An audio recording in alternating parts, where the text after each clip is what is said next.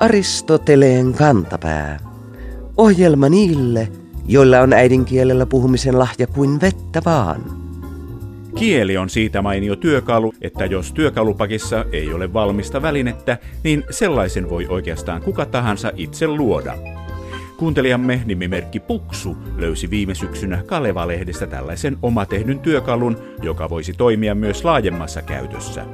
Kalevan juttu käsitteli opiskelijoiden epätasa-arvoista kohtelua. Kirjoittajan mukaan Viikon sitaatti.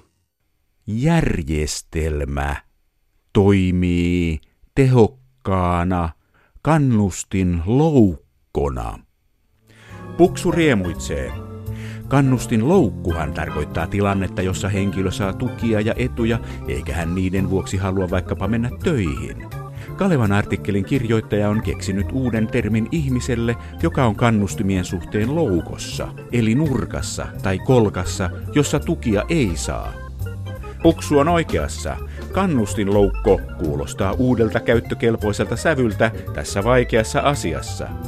Hassua kyllä, sana loukko ei ole kielitieteellisesti sukua sanalle loukku. Loukku on eräänlainen pyydys. Sanan alkuperäinen muoto on loukas ja se tunnetaan jo 1600-luvulta. Nurkkaa ja koloa tarkoittavan loukon alkuperä on tuntematon ja se on ollut käytössä 1500-luvulta Agrikolan ajoista saakka. Erilaisia tukia jakava Kela taas perustettiin vuonna 1937.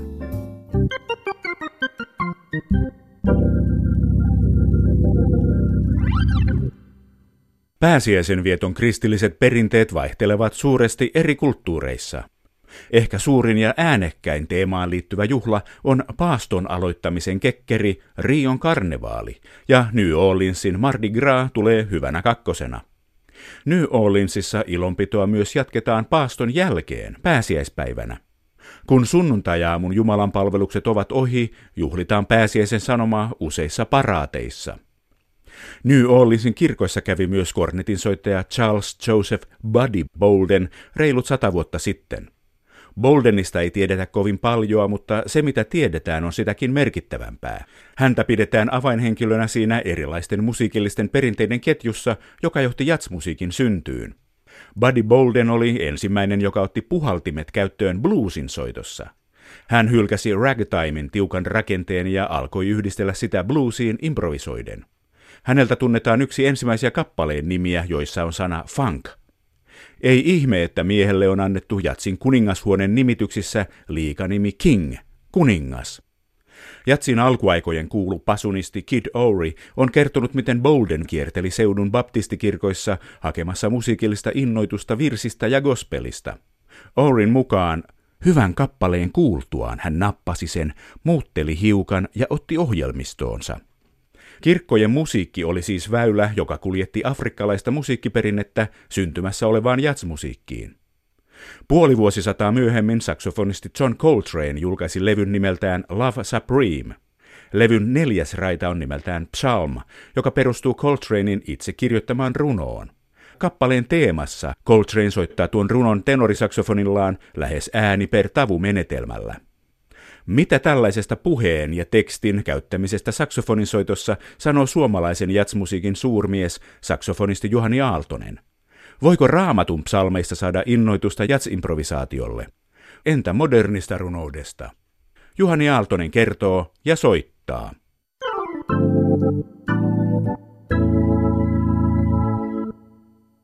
Mitenkäs se oikein on, kun sitä saksofonia ja huilua ja muita näitä puhaltimia soitetaan suulla ja siinä soitossa on oma rytminsä, intonaationsa ja jonkunlainen melodiakin joskus. Näitä asioita myös ihmisen puheessa, niin onko se saksofonin soittaminen niin kuin tavallaan puhumista, saksofonisti Juhani Aaltonen?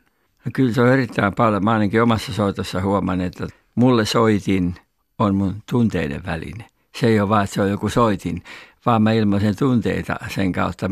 Musta tuntuu vaikealta, jos et sä osaa puhua ja mitä sä soitat? Täytyyhän sun sisällä olla jotain. Mähän soitan jotain, mitä mun sisällä on. Mä en soita vaan niin kuin säveliä vaan. Ja se on hyvä kysymys. Nimenomaan se pitää paikkaansa, ainakin omalla kohdallani. Käytättekö te tekstejä konkreettisesti soittaessanne? No mä oikeastaan käytän jonkin verran, kun mä oon aika paljon hengellisellä puolella mukana myös, niin siellähän mulle pappi saattaa antaa, että tässä on tällainen psalmi. Että kun hän lukee tämän psalmin, niin voisitko soittaa siellä takana? Niin en mä välttämättä soita vaan nyt jotain ikään kuin kaunista sinne, vaan mä katson sitten tekstiin, mitä se menee ja mä rytmitän sitä sen mukaan. Siellä on, vaikkei ihan sama mukaan, mitä hän tekee, mutta mulla kumminkin tulee myös siitä sellainen rytmi siitä. Että kyllä mä ehdottomasti, siis mulla se on mitä suurimmassa määrin puhetta. Se on ilmaisua, että mä haluan ilmaista jotain toiselle, minkä se, se ymmärtää jollain lailla sanattomasti, mutta silti puhetta. Mikäs psalmi olisi nyt sitten semmoinen hyvä pääsiäisen lähellä oleva psalmi? No en tiedä, mutta aina hyvä psalmi 23. Siinä on niin kuin aika monia asioita tulee esille. Herra on minun paimeni, ei minulta mitään puutu. Viheriäisille niityille hän vie minut lepäämään. Virvoittavien vetten tykö hän minut johdattaa. Hän virvoittaa minun sieluni, hän ohjaa minut oikealle tielle nimensä tähden.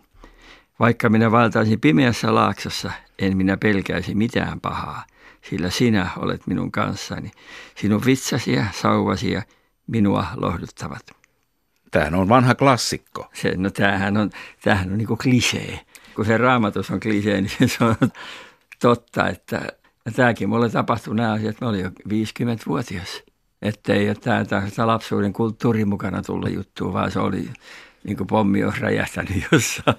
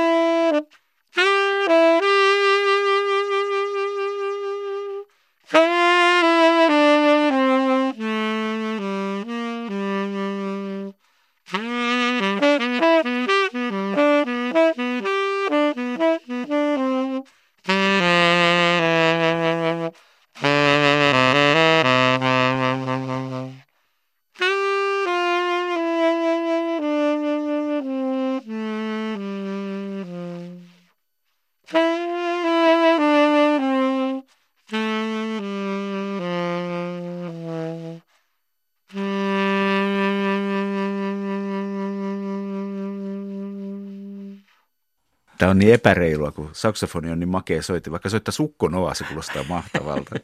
Onhan se, mutta se on sillä kato, se on, se on sen ihmisen kuulonen, joka sitä soittaa, jos, jos tajuu sen oikean tavan lähestyä tätä soitinta. Musiikkia usein ajatellaan sillä, että siinä on sanat ja sävel, niin ne eivät ole niin irrallisia toisilleen kuin voisi ajatella. On saksofonisti ja muusikko Juhani Aaltonen. Rytmikin, sehän tulee siitä, että kun mä tunnen niin kuin rumpaleita, niin sitten kun ne soittaa tosi kovia, niin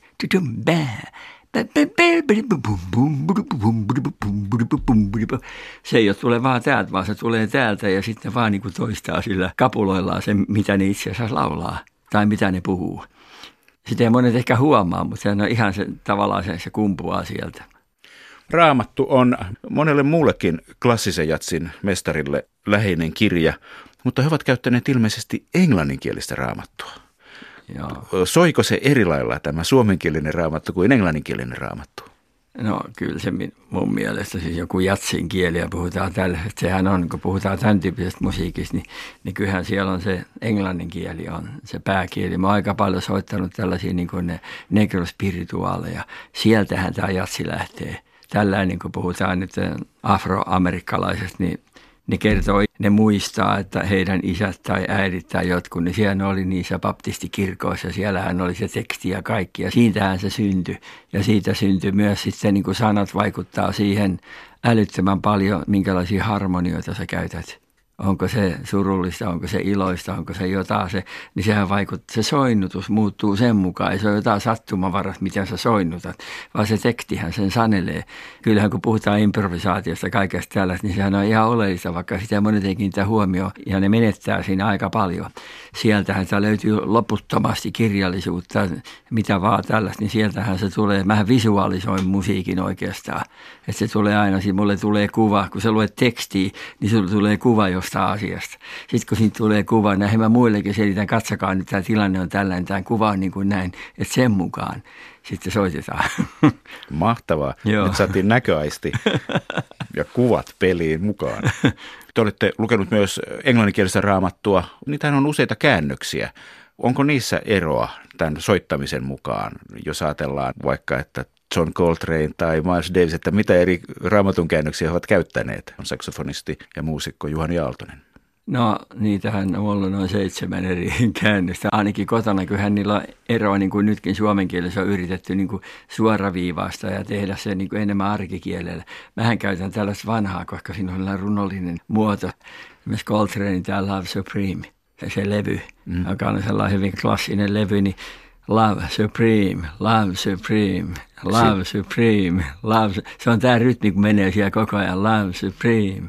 Ja hän erityisesti toi sitä esiin, koska hän koki sellaisen uskonnollisen herätyksen 5- 60-luvun taitteessa. Hänen musiikkihan muuttui sitten ihan täysin. Sitä ennen se oli kaikki teknisistä ja soinnuista, niiden pelaamista, niiden osaamista. Sitten se muuttui koko ajan tällaiseksi kerronnalliseksi. Ja siinä tuli mukaan niin kuin Jumalan ylistämistä, ylösnousemus, rauha, ja lepo ja rakkaus ja nämä, jotka suoraan raamatusta, niin tällaisia perustui hänen teemansa hyvin paljon. Ja sitten Ellingtonilla on hyvin paljon, koska kun tutkii hänen soittoaan, etenkin mitä hän teki silloin varhaisessa vaiheessakin, niin nehän on ihan suoraan näistä negrospirituaaleista. Soinnuta kaikki aivan suoraan sieltä. Sieltä lähtee se ydin ei aina luulisi tänä päivänä, se on jotain niin paljon akateemista tullut mukaan ja kaikkea, mutta, mutta se lähtökohta, se souls, niin kuin soul, sekin on raamatusta suoraan, se sielu ja kaikki tämä henki, niin ne tulee kyllä sieltä. Siis ilman raamattua tätä musiikkia ei tällaisena olisi. Et se on ihan selvää, että siellä se teksti, siis se on, se on hyvin paljon mukana. Ei ne voi välttää sitä, koska niiden tausta on sellainen. Se kuulet siinä musiikissa sen eron – sehän kumpuaa sieltä syvältä, siis se tulee jostain niin, niin syvältä, että se ei ole tällaista vaan niin kuin opittua, vaan se kumpuaa, koska se täytyy kummuta jostain sydämestä. Niinhän se mun omakin soitto, että tämä on mulle niin kuin mun tunteiden jatke. No mun tunteet tulee kyllä sydämestä, ne ei tule päästä. Mä oon siellä ähissyt ja puhissu ja röhkinyt ja itkenyt ja naurannut ja mitä vaan, mutta se on tullut tämän kautta. Et se on tosi tärkeää silloin, kun nyt puhutaan tästä nämä fraasijutut, niin kyllä no, älyttömän, siihen perustuu kyllä tämä kaikki. Niin, siis musiikissa ja etenkin jatsissa puhutaan fraaseista koko ajan. Niin, puhutaan ihan totta joo.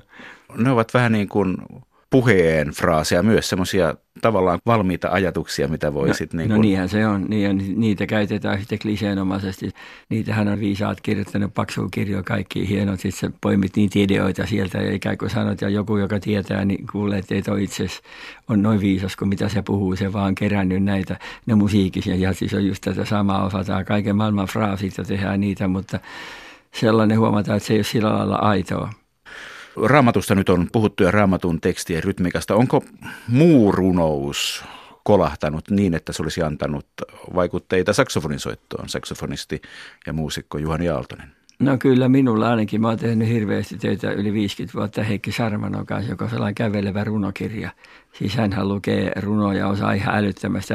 Suurin osa hänen sävellystuotantonsa perustuu runoihin ja niihin teksteihin. Oli runo tai prosa tai mitä vaan, mutta teksti, joka vaikuttaa häneen. Sitten hän menee heti alkaa syntyä mielikuvia sävelistä, soinnuista, että mikä sävy tuossa on. Ja se vaikuttaa siihen, koko ajan siihen musiikkiin. Sitä kautta mä oon oppinut todella paljon tästä alueesta, että kuinka hyvä melodia – kun tehdään, niin se usein perustuu just siihen, että sulla alkoi soimaa joku tällainen asia. Se oli aika jännä juttu. Tehtiin sellainen kirja, puolifiktiivinen kirja. Tämä kirjailija, joka tämän kirjoitti, Hannu Luntialo sen niminen, niin hän on aina rakastanut jatsia. Ja sitten hän kuuli jossain levyillä mun soittoa. Ja sitten nimenomaan mä soitin Sarmanon musiikkia. Sattui olla se kuulija. Hän alkoi sitten tutkia ja seuraa sitä, että mitä mä soitan. Ja sitähän tapahtui joku, siis vajaa 20 vuotta, että mä en tuntenut häntä ollenkaan, enkä tiennyt koko henkilöstä mitään. Niin sitten tota, sitä alettiin sitä kirjaa tekemään ja se oli ottanut mukaan tällaisen runoilijan Pellisen tekstejä. Jyrki Pellisen tekstejä? Niin. Mä en tiennyt tällaisesta henkilöstä mitään. Ja sitten mä näin jotain näitä tekstejä ihan vaan paperille kirjoitettuna. Vaikka mä en vieläkään tiedä, mitä hän siinä mahdollisesti sanottiin. Mutta mä näin, että miten ne fraasit eteni. Tähän kirjoittaa ihan niin kuin mä soitan. Siis, siis täysin uskomaton. Siis että sä näet vaan, kun tekstit näin, hei, Mähän soitan just noin ja se on aika huikea kokemus. Mitenkäs runoudesta sitten, kumpi on parempaa, tämmöinen perinteinen mm. vai moderni runous, jossa ollaan vähän niin kuin free puolella, yeah. niin onko, onko näillä mitään eroa soittajan inspiraation kannalta? On saksofonisti ja muusikko Juhani Aaltonen. Tämä oli erittäin hyvä kysymys, koska mä oon niin paljon soittanut niin kuin Sarmanon kanssa. Ja mä tunnistan suunnilleen hänen sävellyksistään, onko se Saarikoskea, vai onko se Leino, se on Saarikoskea, niin siinä on se kulmia. Se menee, siinä musiikissakin menee näin, mutta Leino on sellaista pyöreää. Se, siinä on ihan selvä ero. Niin kuin tiedät se runouden, miten se menee, se kuuluu siinä. Että mä saan oikein sen leiman, että mä oon niin kuin free-muusikko. Mutta ne ollenkaan taju sen arvoa. Se ei ole sellaista röhkimistä huutamista, vaan siinä on sulla mahdollisuus päästä siis niin kuin tunteet tavallaan valloille ja toisella lailla. Siinä, missä ei riitä enää niin kuin tavalliset sanat. Mä käsitän just tällainen niin kuin moderni. Se pitää ymmärtää, että jos otat kiinni jostain ihan liikaa, oliko pilkku tuossa vai oliko se tuossa vaan, voi sanoa, että sen voisi kokea tällaisena tunnelatauksena. Ikään kuin se on niin kuin siveltimen veto, joka sitten katsot kaukaa, niin näet, että tätähän tämä oli. Jos se on liian lähellä, niin se tulee päinsä, että saa sitten selvää ja toihan kauhea, toi, toi ei ole mitään. Ja useinhan se on, jos tunteen purkaus tulee sulle liian lähelle tai jotain, mutta kauempaa sä saatat saada sitten sellaisen otteen. Että niin kuin näet, nämä kaikki on olemassa. Siis ei, ei ole toinen toista parempi, molempia tarvitaan. Täytyyhän se sellaisen niin kuin moderninkin, siellä täytyy olla jossain alla se sisäinen järjestys. Se ei ole sellainen siinä mielessä kaos, etteikö sieltä löytyisi joku matemaattinen, joku sellainen systeemi, että millä tämä toimii, miksi se on hyvää ja miksi joku on huonoa. Otetaan loppuun vielä joku optimistinen pääsiäiskohta raamatusta. Ilon juhlahan pääsiäinen on, vaikka monet aina muistaa sen pitkän perjantain vaan. Tähän voisi löytyä ihan mitä vaatia, mutta mun tulee kumminkin tämä, koska pääsiäistä ei olisi ilman tätä. Tämäkin on ihan klisee.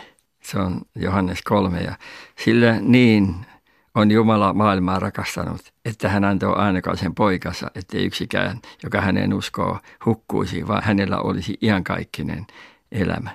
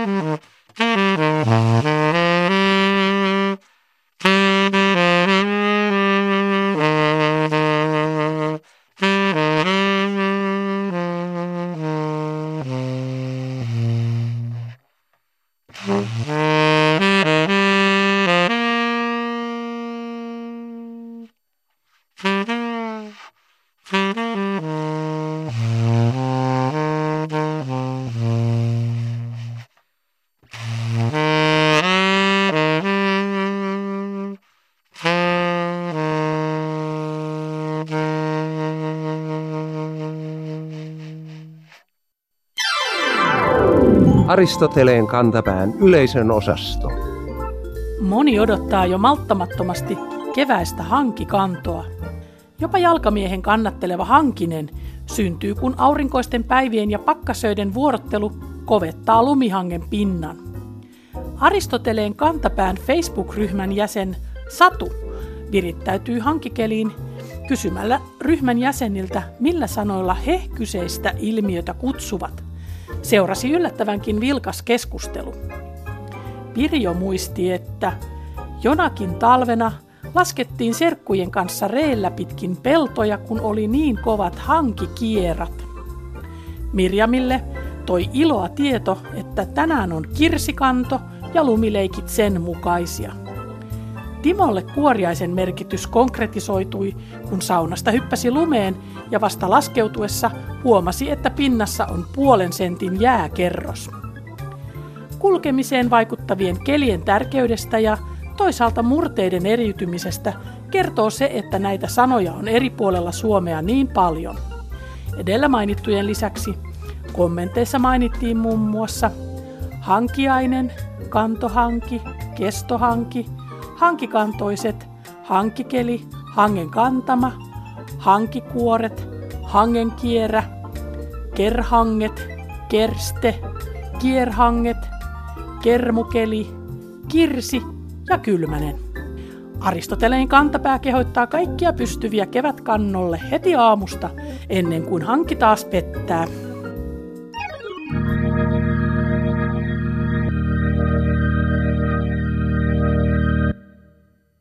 Öiden tapahtumat ovat meille päiväeläjille usein outoja. Kuulijamme Matti Espoosta löysi marraskuussa Metrolehdessä tällaisen hämmästyttävän ilmiön. Porin keskustassa sanat olivat loppuneet kesken ja asioita oli yritetty ratkoa väkivalloin seuraavin tuloksin. Viikon fraasirikos.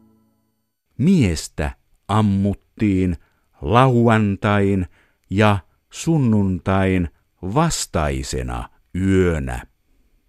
Matti Espoosta ihmettelee ajan ilmausta. Olikohan mies todella liikkeellä kahtena peräkkäisenä yönä?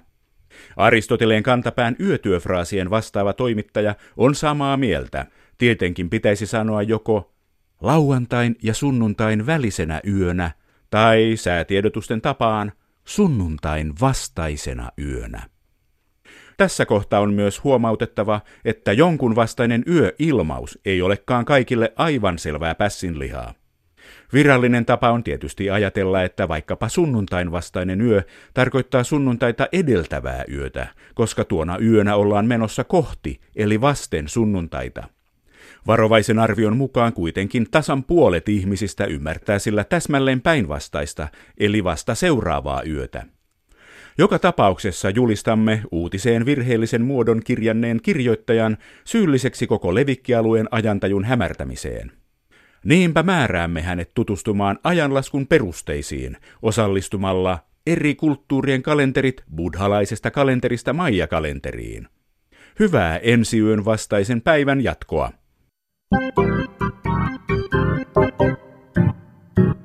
Viikon sitaattivinkki. Tänään ojennamme auttavan kätemme harvinaislaatuiselle kielelliselle uudistushankkeelle. Tai ehkä kyse ei ole niinkään kielestä kuin politiikasta – Anna B. kirjoittaa meille näin. Keskustelu vanhentuneista ja älyttömistä miespäätteisistä ammattinimikkeistä on vellonut jo hetken. Kuunneltuani erilaisia ehdotuksia asian kiertämiseen tai korjaamiseen, olen löytänyt suosikkini korvaamaan perinteinen mies-sana. Tämä sana on niekka. Niin kuin soittoniekkoja, saksiniekkoja, vitsiniekkoja ja kynäniekkoja, olkoon meillä jatkossa esiniekkoja – säätiöiden asianiekkoja, erilaisia ammattiniekkoja, sähköniekkoja ja muita. Kielikello sanoo niekasta näin. Vanhan kirje Suomen ajan kirjoitetussa Suomessa niekka esiintyy itsenäisenä sanana ja tarkoittaa taitajaa ja mestaria. Tässäpä oivallinen vinkki meille kaikille epätietoisille tasa-arvoisen kielen kannattajille. Eihän nimi niekkaa pahenna.